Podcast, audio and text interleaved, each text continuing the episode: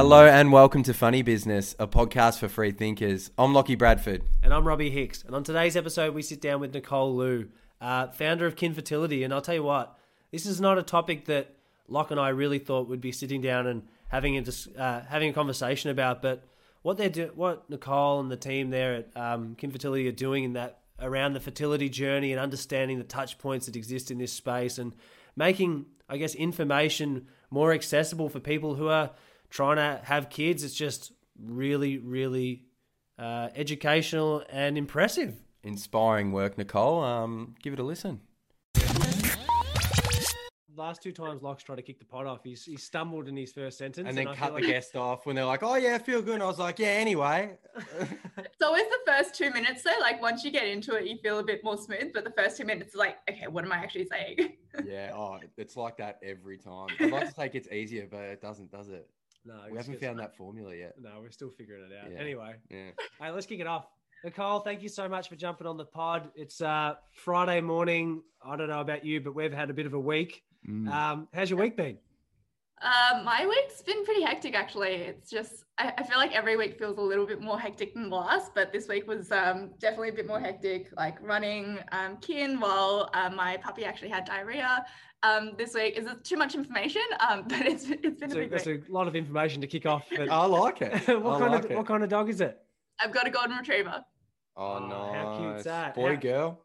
Boy, Ooh. Name? Milo. Milo. Milo, Milo, that- the golden retriever. That was my Yeah. first ever dog, family dog, Oh, really? Milo. Yeah, great Oh, name. amazing. Yeah, no, Great it makes no sense until he goes into the mud and we like finally understood why we actually named him Milo. Oh, there you go. That makes that makes more sense. Well, we, we usually like to kick it off with a pretty simple one. Is uh, who are you and what do you do? Who am I? That is an existential question. But um, uh, so I'm Nicole. I'm the founder of Kin, and essentially with Kin, we're working to empower women to really like own the decisions that impact their fertility, their bodies, and their reproductive health. Um, and essentially, what we're trying to build is like the place that women eventually turn to um, as the first place to look after all their health needs and all their fertility health needs. And what we've always wanted to build and like support is this like idea of this whole fertility journey, starting from like your first period, going on contraception, um, all the way to like conception, pregnancy, and postpartum. Um, and so the way we've sort of started that at the moment is like we've launched um, the Australia's first subscription service, the contraceptive pill. Um, and essentially, like people can go online, talk to a doctor, um, and where it's safe, the doctor prescribes the pill. And from there on, they get the pill delivered to their door every three to four months before they run out. Um, and yeah, so that that's mainly like um, what we do at the moment, and we're sort of like in the process of focusing on the conception journey. Um, so really thinking about like what do virtual consults look like, um, doing more educational pieces around that, and launching our like range of products and supplements, um, including a prenatal that we launched recently. Um, but yeah, our whole thing is really just like understanding how to. Re- I think it's just like reimagining the journey and try to make it simple, like more simple for women to really go on that journey. Fuck. How did you come up with that idea? Yeah, it sounds huge. It sounds like it's a, big massive- idea. Like, where did it start? like- Like, take us back. Yeah, I think it's more like I don't think it was an idea from the beginning. I think it's really evolved. Like when we started, um, how did it start? Like I, I think I did a fertility test um, myself, just like trying to get um, on top of my health checkups. And I was actually told by the doctor that I had a condition known as polycystic ovary syndrome, um, PCOS. Um, and he told me that I was infertile. Um, and I kind of went through this period where I was like 24 at the time. Um, and I was like, I wasn't thinking about kids for like the next 10, 15 years, who knows. Um, but all of a sudden, getting told that I couldn't have kids actually made me feel like, um, I, I don't know, just like made me think about it a lot more. And I kind of went through this process of like looking for information and not being able to find answers, and in fact, getting way more confused than um, I had started out. Um, but ended up finding a specialist that told me actually I didn't have PCOS, and even if I did, it didn't actually mean that you were infertile. Um, and I think the weirdest thing for me coming out of that experience was like, okay, I started talking to friends. Um, and the weirdest thing you hear from, back from friends when you talk to them about this weird thing that happened to you is like, me too. Um, like, yeah, so when, when that happened, I was like, okay, this is a condition that affects one in 10 women. How is this a common thing that people like get misdiagnosed with? How is this something that people don't understand really well? I think going down that rabbit hole of like un- like just like thinking about the stigma and like how the education really isn't there, both from healthcare professionals, but also just from women in general and like people talking about it, um, kind of made me realize there was a, a problem. Um, and it was something that I kind of wanted to work on. So it really started out as like an education piece. Like we wanted to give women better information about their fertility um, more proactively and like something that was more digestible, more engaging. Um, and so we started out with content pieces. And I think like as that started getting traction and people really liked what we were doing, we realized we could actually do more. Um, and that was when this sort of like broader idea of like maybe we could do something across the whole fertility journey and really like simplify that journey came about. Um, and I think the step by step process now has been like, okay, let's focus on each part of the journey, talk to different people who have different parts, like different journeys um, and different bodies and different experiences, and see what it actually means to like look at that journey differently and build something for them. I love how you started off with just the content and just got the educational sort of side because then you can sort of see you can like get a, a lay of the land, I suppose, and see how many people actually suffering from this, how how much are they resonating with your brand and the way you're putting out stuff, and then you're like, well, let's was it like let's think about some products now, let's think about stuff that we can actually build and and help like build solutions. Yeah, no, absolutely. I think like it was an interesting start because like we probably started with fertility and um, at the time we probably amassed like an audience of maybe four five thousand people before we really started thinking about products and then we got to a point where we are like okay we can we can actually build something um, and we are sort of mapping out the journey and i mean i was like 25 26 at the time so it was like something that like i experienced myself was like the burden of going to get contraception all the time and like waiting in waiting rooms from the bulk bill doctor to essentially get something that I've been on for ages. Um, and it was like a two minute consult in and out. And like, that's something I have to do all the time. Um, and so sort of going through that, I was like, okay, that's, that's a problem I face. Like, I wonder whether other people have the same problem as well. And I think just like doing interviews and surveys with the customers that we were talking about, uh, talking to, um, made it really obvious that like everyone felt this way. Um, so yeah, it was just like it was just like that. We had to start somewhere, um, it's not like we could have built the whole platform um, from day one and like we're still working away at it. Um, and it just felt like it was a really, really interesting and um, obvious place to start. So that's how that I guess that's how we got started. What about your your background then? Because we were just we had a quick stalk of your LinkedIn, and you've had you got that many awards, you've done that many things. Can you explain like you got a full trophy cabinet? Yeah, you know? and now you're a founder, and you and you you're doing these things now. Like, did you ever think that you'd be doing something like this with you know considering what you what you finance and all this other stuff? It's like you've sort of dipped your toe in a lot of different areas, eh? Yeah, I mean, like this was probably the last thing I probably expected myself to do um, in the sense that like I think when I was growing up, my parents were like my parents are first generation immigrants, um, and so they don't really speak English, um, and so all their life they've really had to start from like small businesses. Um, and I used to love that. Like I used to work with them in their like Italian franchise, like Italian food franchise, and their curtain business and all that.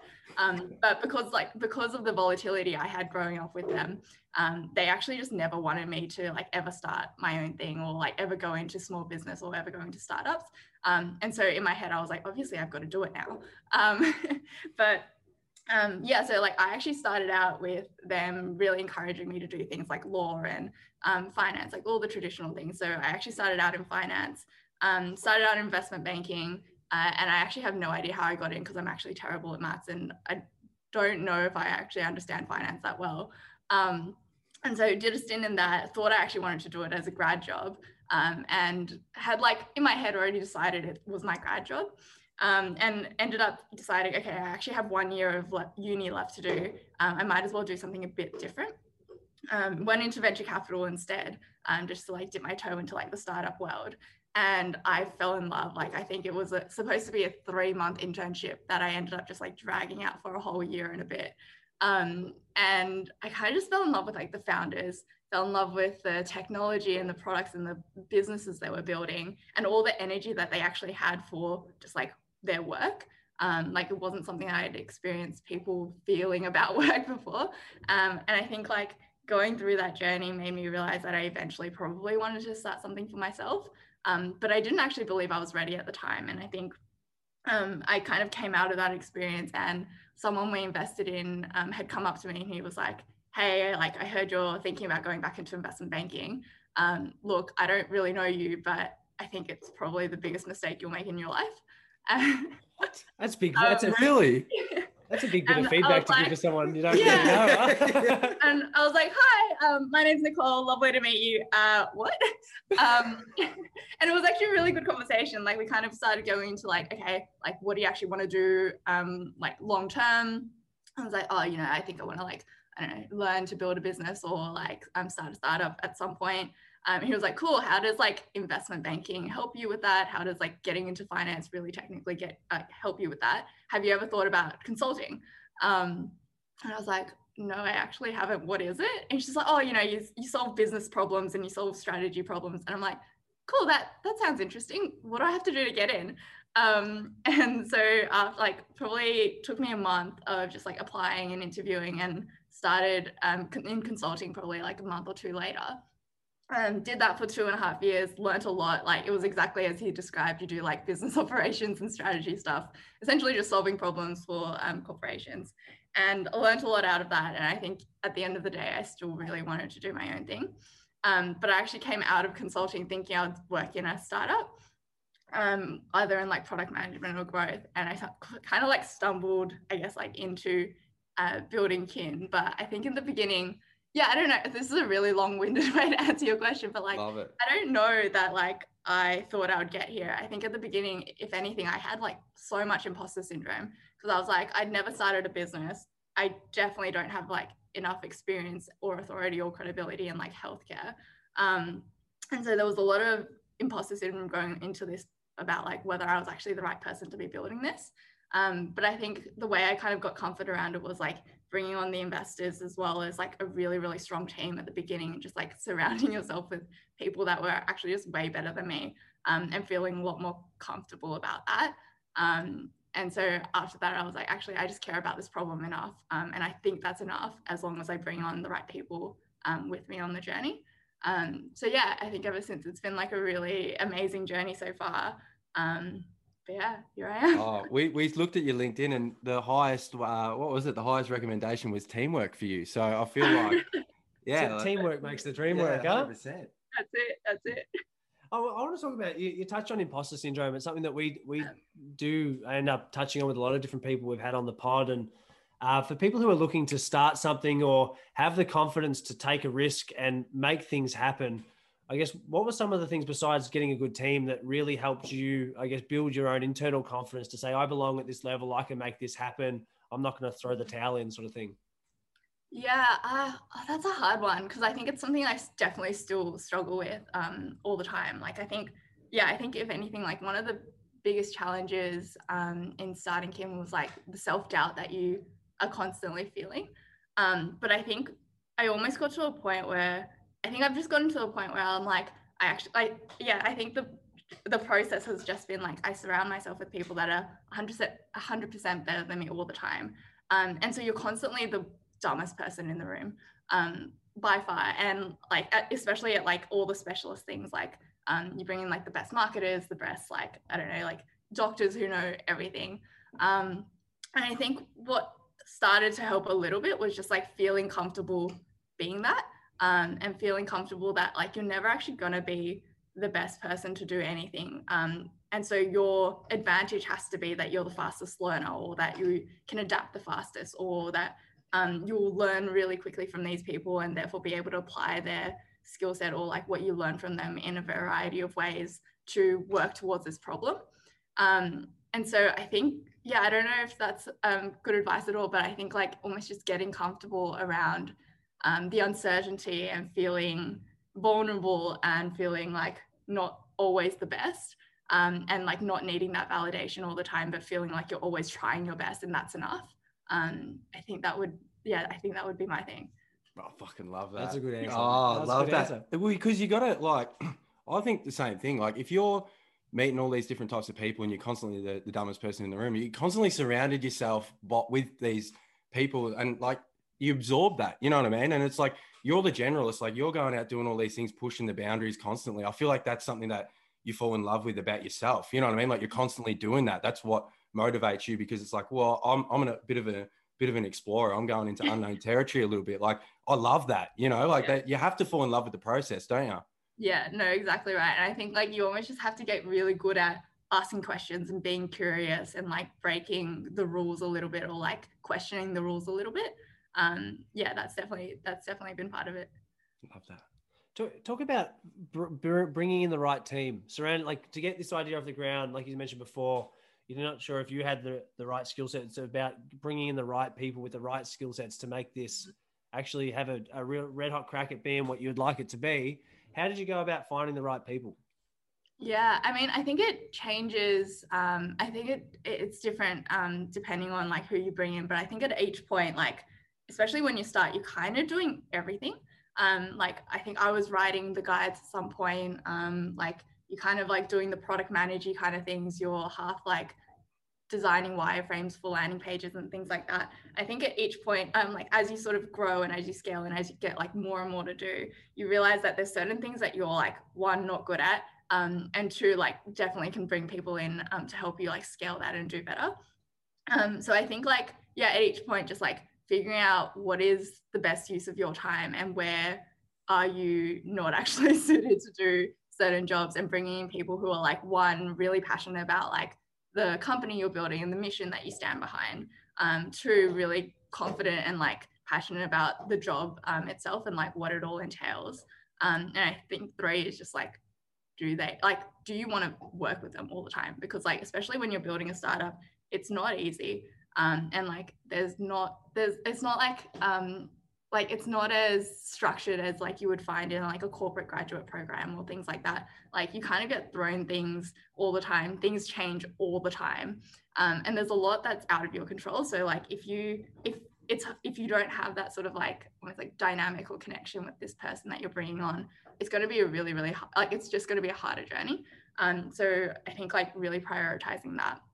Um, yeah but i think like even one of the um, more challenging people we brought, um, like at the start that we brought on was actually our first doctor um, for contraception because like we we basically like without a doctor we don't have a business, right? So like one of the first things we needed to do was find a doctor, um, and that was even before we had a product built. Um, and so I remember showing her wireframes, and this is like no design. It's literally like almost hand looking, hand drawn looking draw- drawings of like what I thought the product should be um, and talking to this doctor that I had been recommended who was like just all for women's health and just being like, so this is what we're thinking about building. I think we can do it. Um, it'll be built within like, I don't know, two, two or so months and like convincing her more about like what I thought the problem was and what I thought um, the potential solution was and working with her and taking on all her feedback um, to really be like, know, what is like, what is the best thing for the patient? Um, and I think her, she was definitely skeptical at the beginning um, I'd been basically trying to woo her for like two months. Um, and I think breaking her down almost like because she kept giving me feedback and like kept telling me things that needed to change and things like that, and almost like keep like taking that on all the time and coming back with like new ideas and new versions of it. Um, that was what won her over um, in the end. And I think like, yeah, I think just having, uh, uh, yeah, I don't know. I think it was just like having the, um, I don't know if it was confidence or whatever it was, but like, yeah, just like the persistence to keep going back with like um, things that would hopefully win her over a little bit more um, really helped at the beginning. So I'm having a stalk on the website. It really looks like that is something that like the, you're creating a community of experts that can help provide this advice. How important is it about trying to for you like surrounding the people that come in your customers to use your products and use your services to get the right type of people in like you mentioned how hard it was to get the first one now you started to grow them out like good people fight like they they don't grow on trees. No, huh? you think they do, but they don't.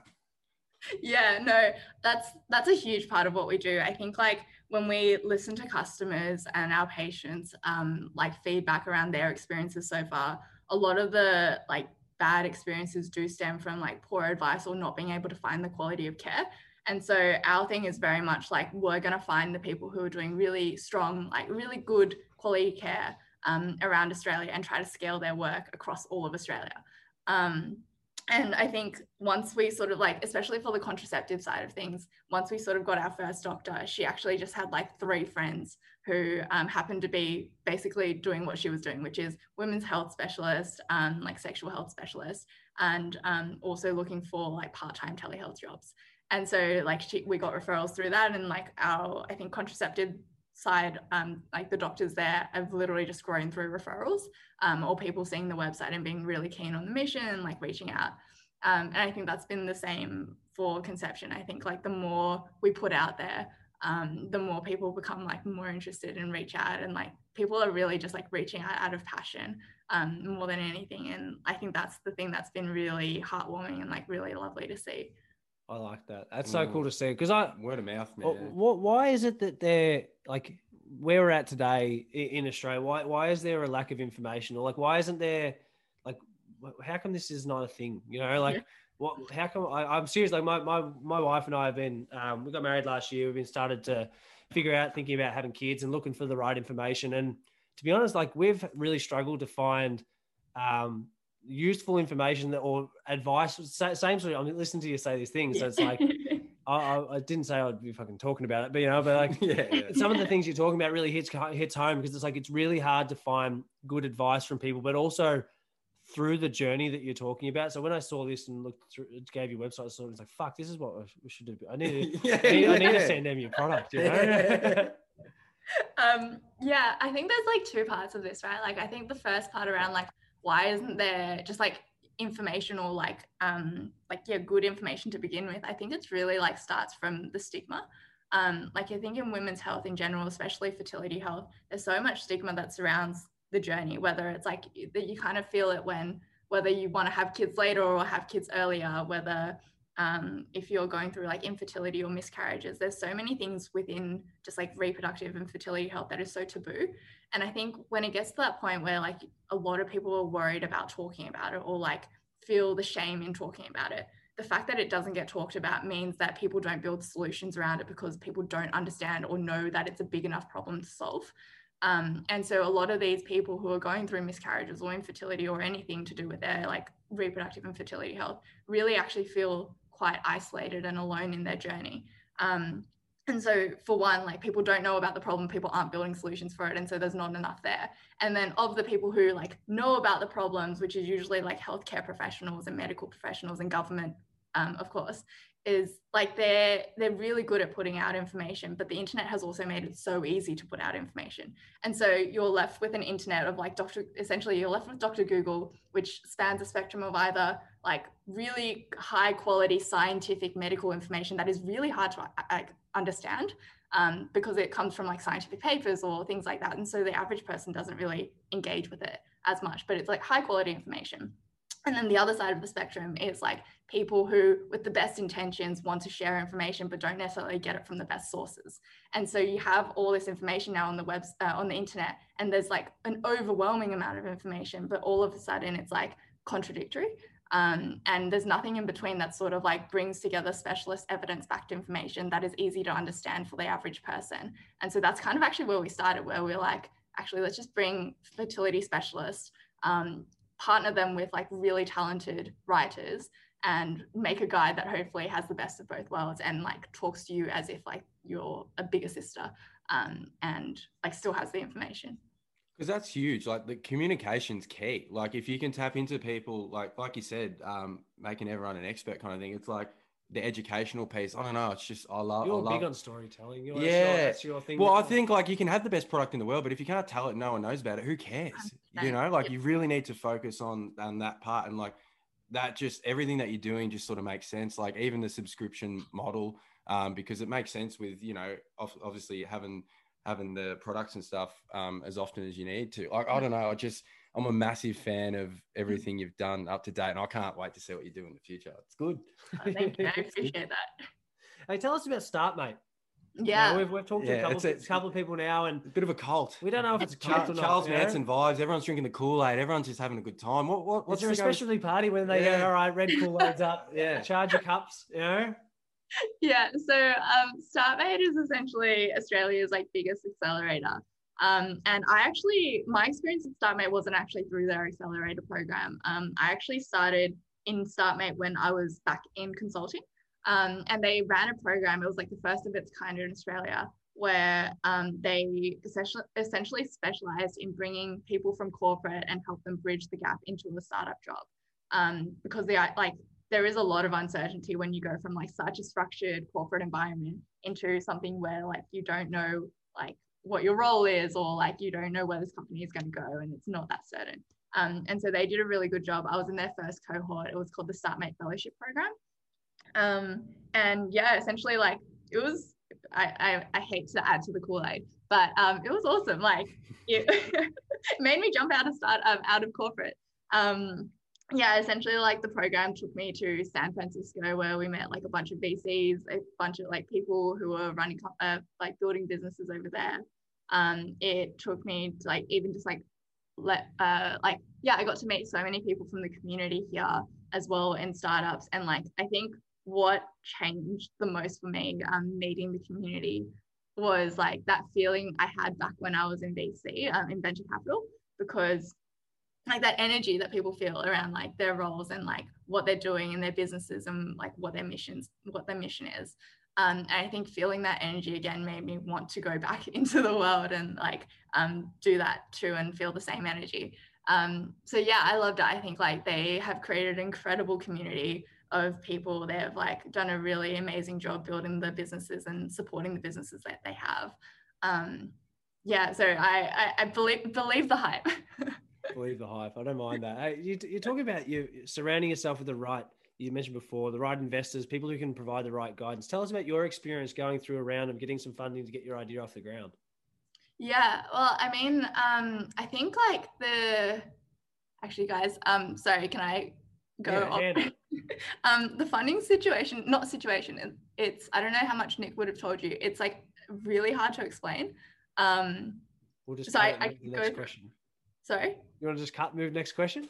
Yeah, is that okay? Oh, easy. Um, yeah. like Blackbird invests through like a vehicle that invests in us, and it's just like, it, yeah, it just it's too hard. Yeah, too too too confusing. Okay. Hey, tell us about who who do you learn from? Who who are some of your inspirations? Um, like, do you reading books? Do you got podcasts? Do you listen to Audible? Like, what what's uh what's helping fill your brain?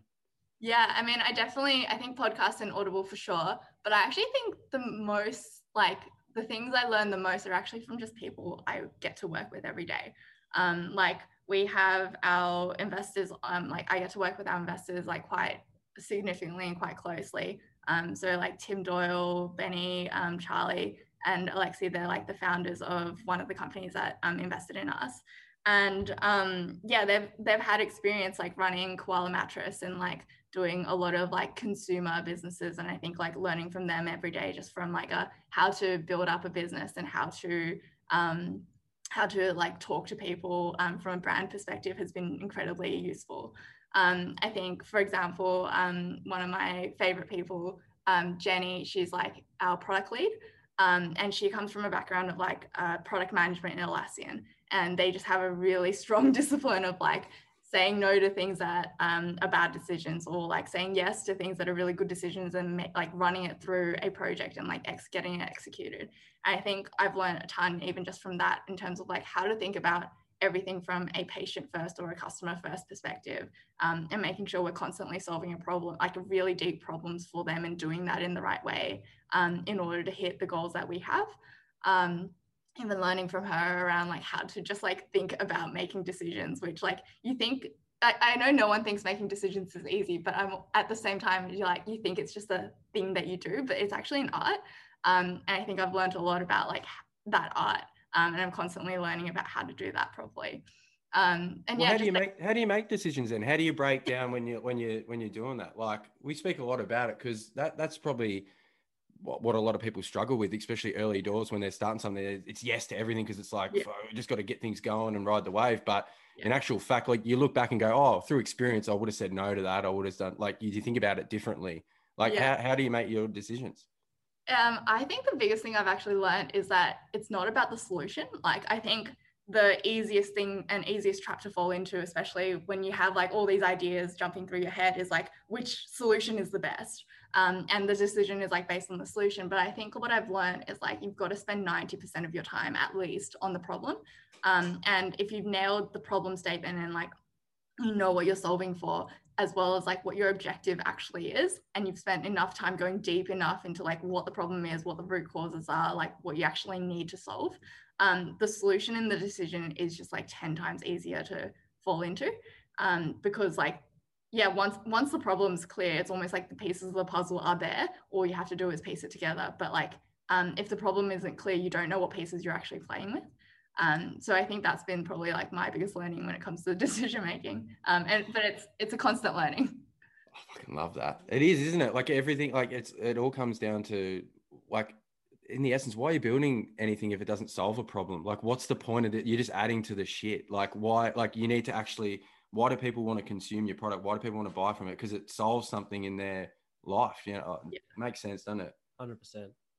Hey, tell us about branding. Like you spoke about, your um, uh, having some people that like koala we fucking we love koala hmm. mattresses mm. and we yeah. look at your branding and it's it's so clean it's so crisp it's so simple um and i feel like talking to you now really you can understand how like it, it feel like it lines up don't you mm. reckon yeah it does there's synergy there's i know but i mean like how important was it for you like getting your idea when it comes to live having that branding element that really i guess um, can showcase what what you're all about yeah. So I actually think there's like two parts of brands, like branding. Like I think one part is obviously the like what you see at the, um, at the outset, like the um, like how you communicate to people about like what you actually do, what it looks like, how people how it makes people feel.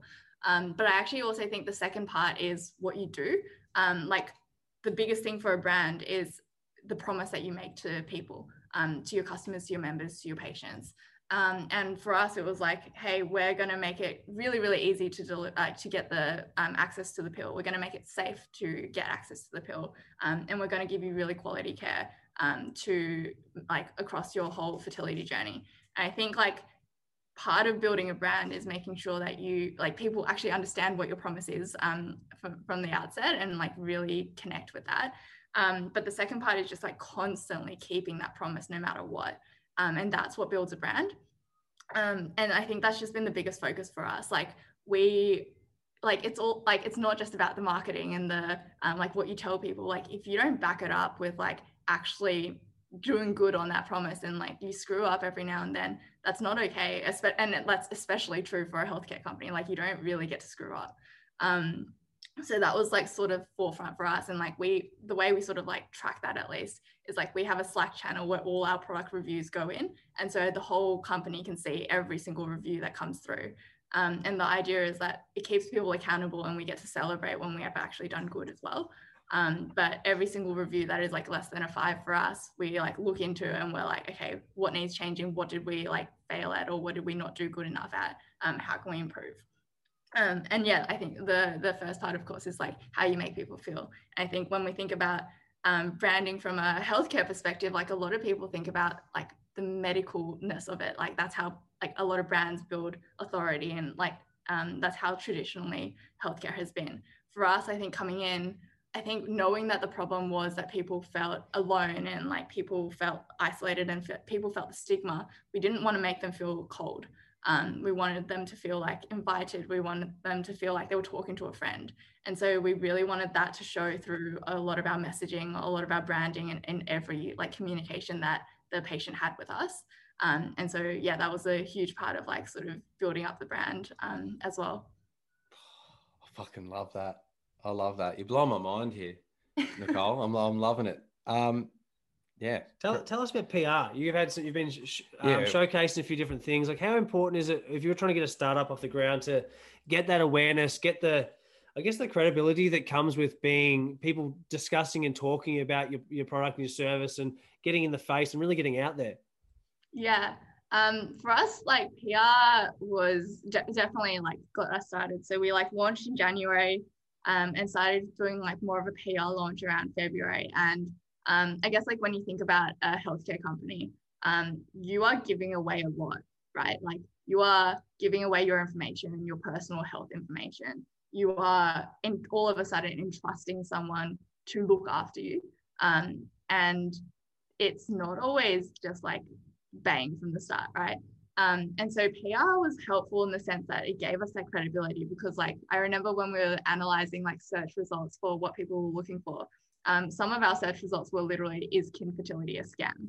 Um, and it's like, fair question. Like you should be skeptical, um, especially when it's like a healthcare company. Like you shouldn't give away your information and trust anybody.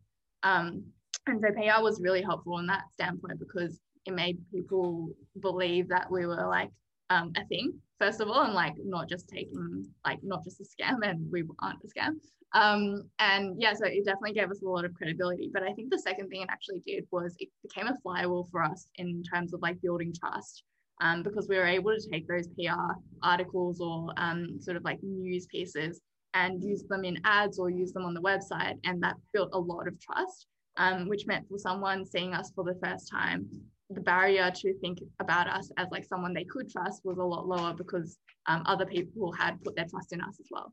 Tell us some about some of the challenges in your space. I know you've, you've mentioned a few. Is there any other sort of um, barriers or walls that are, are, hard to break down?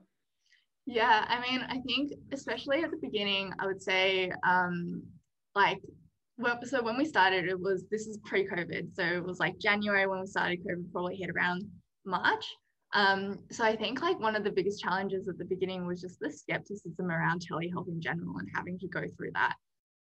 Obviously, pre-COVID, I, I feel like everyone was so used to that face-to-face, physical, in-person communication or consultation with doctors, and now I feel like so many people like what's no, what are the norms? What are socially accepted stuff has really changed now that we've gone mm. through this as as a society. Has that really helped what you guys offer in terms of this telehealth service?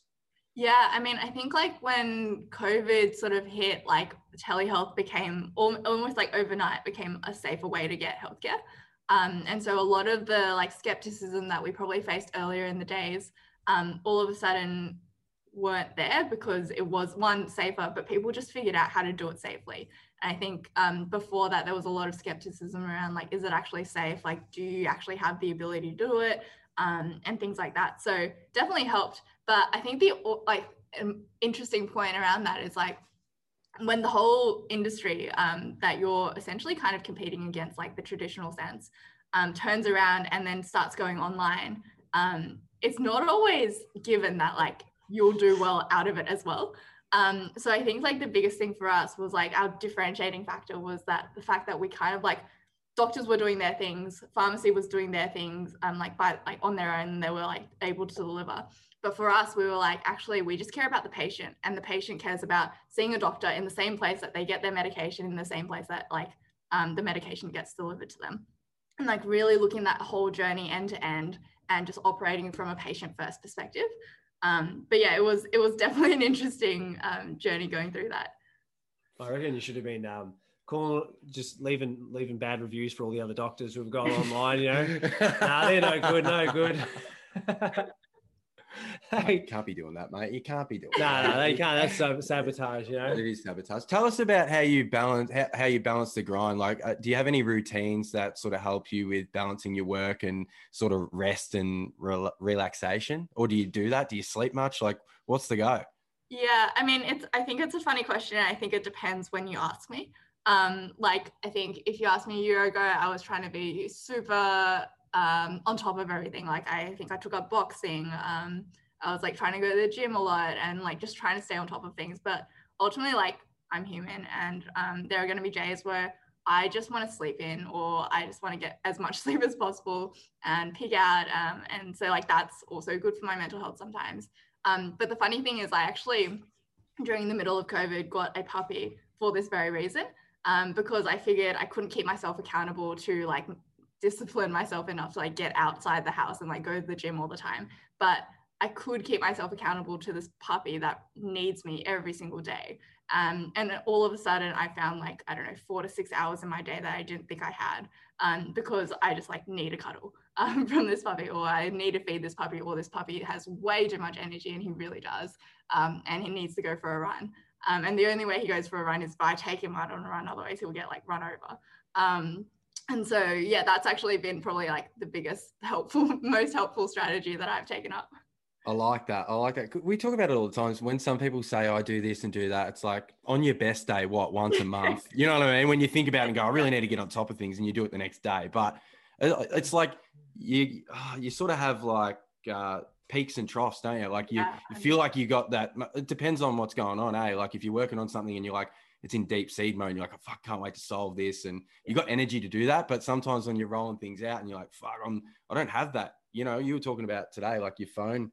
If, if you were a phone, your battery would be on low Oh, mode. yeah, you know, low power mode. Yeah. This has been a big week. Like we've just been we've been pushing through. We've been trying to figure out, and that's like we, a lot of people we, we get on the pod. We're trying to ask them about how do they balance the grind. Something that we're really interested in and passionate about is that mental health and well being space. And it's it's interesting because so many people, if they're not like self aware enough, that they can cook themselves, they can burn themselves out. So it's just trying to understand and give people some advice around what, what are their triggers? How can they be aware of things if they are starting to feel like they're uh, crashing and burning? How do they what are the things that give, give you energy back in your life? And for us we both got dogs as well. So winston and and uh, obi like having having a dog or having someone to go and have a play with and take your mind off work for a little bit i, I I don't know if like the advice should be go out and go get pets but you know Yes, like it should. It it should. shouldn't because my sister's a my sister's a vet and she's had the same like there's there been so many um, dogs that just turned up like lost dogs home and like people go oh I've had a I've got a dog I've got a pet and I can't deal with it anymore you know just take it back Got to take go it back, back to work. Got to go back to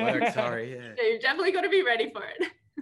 Oh, 100 percent. hey what's next for you so like we've got uh, it's uh, 26th of Feb uh, plenty of plenty of year left in 2021 next time we speak to you what's uh what are we going to see what's what's going to be new Yeah, I mean, for us, like the big focus this year is really just building out the platform, um, and that's feels like a lot of things. But um, like in in the first instance, like obviously the conception stuff and building out the products there. So we've just launched our prenatal, um, but we do plan to launch things like other supplements around like male male prenatals, um, uh, potentially doing like pregnancy tests, ovulation tests, things like that. So really like thinking about like what is the bundle um, that people get, so that if they are looking to conceive, um, that's all they need. Um, and taking the same approach to pregnancy and the same approach like after you've given birth. Like what is the bundle of things whether it's products whether it's talking to a midwife or a nutritionist that would be really really helpful um, after you've given a cesarean birth versus like after you've given a vaginal birth? Um, or what about like breastfeeding? Like what is what is the kit?